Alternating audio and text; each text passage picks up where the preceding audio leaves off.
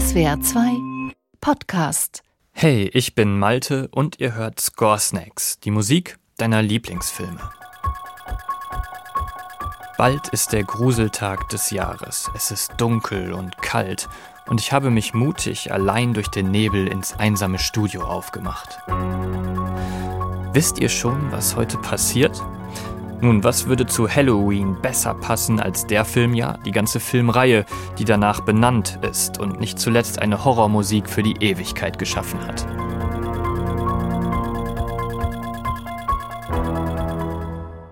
Was macht sie so gruselig? Wie kann uns John Carpenter mit ein paar wenigen Klaviertönchen schon so einen Schauer über den Rücken jagen, wenn wir den Mörder oft noch gar nicht sehen? Heute in Score Snacks Halloween, die Töne des Grauens.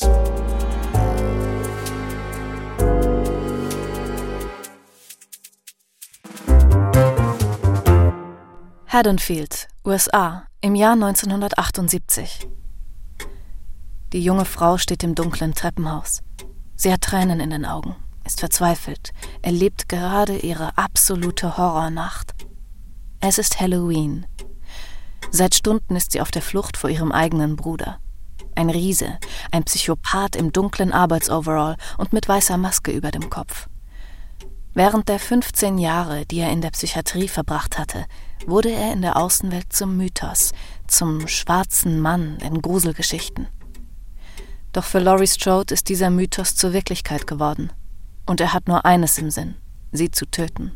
Laurie weiß nicht wohin. Sie ist jetzt ganz allein auf ihrer Flucht.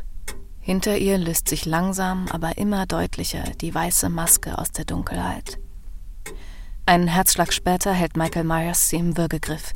Im letzten Moment kann sie sich losreißen und ihm die Maske vom Kopf ziehen.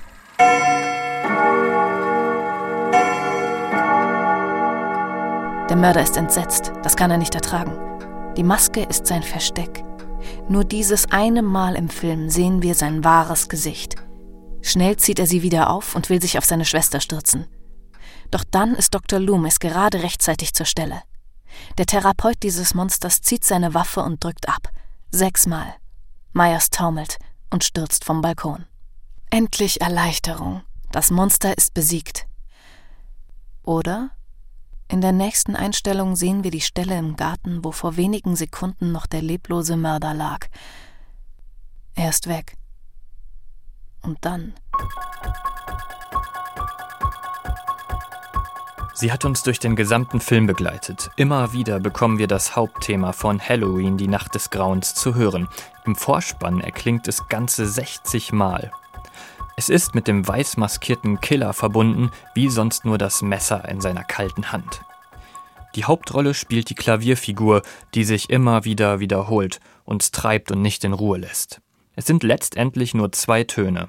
Eine Figur, die immer von oben nach unten runtertropft und unbändige Spannung erzeugt. Man will davor flüchten, dem irgendwie entkommen.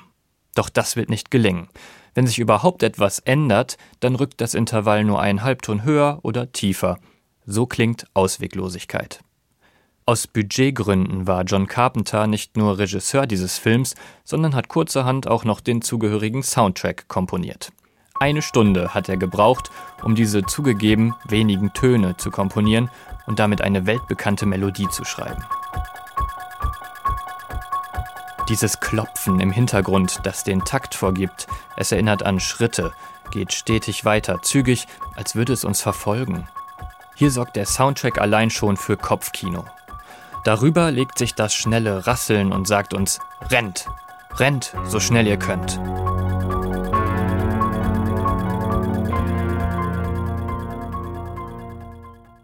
Carpenter nutzt dabei einen ungewöhnlichen Fünf-Viertel-Takt.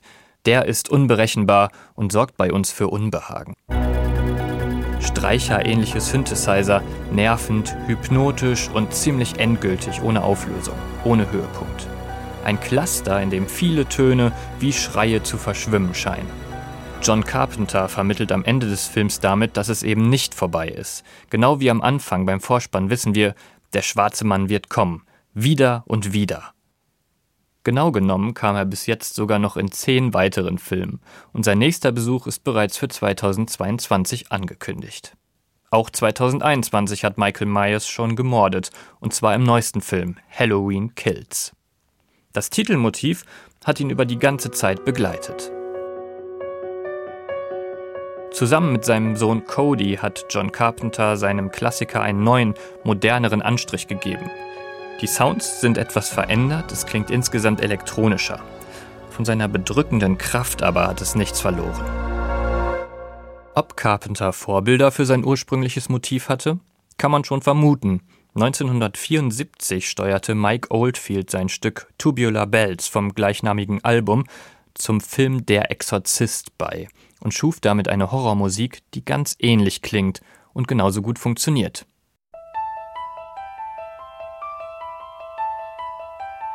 Die Ähnlichkeit ist verblüffend und die musikalischen Mittel sind fast dieselben. Ist das also das geniale Horrorfilmmusikrezept? Funktionieren tut das beides auf jeden Fall super gut. Vor meinem inneren Auge sehe ich jetzt schon die schwarzen Schatten hinter dem Studioglas. Ich möchte irgendwie gerade keine Minute länger hier bleiben und einfach nur schnell nach Hause. Wir hören uns. Hoffentlich. Score Snacks ist eine Produktion von SWR 2. Host der Sendung ist Malte Hemmerich. Autoren dieser Folge sind Malte Hemmerich und Chris Eckert. Produzent Jakob Baumer. Line-Producer Chris Eckert. Sprecherin Henriette Schröers. Ihr wollt, dass wir uns auch euren Lieblingsfilm genauer anhören? Schickt uns eine Mail an podcasts.swr2.de. Ihr wollt diese Folge dann auch nicht verpassen? Dann abonniert Scoresnacks überall, wo es Podcasts gibt.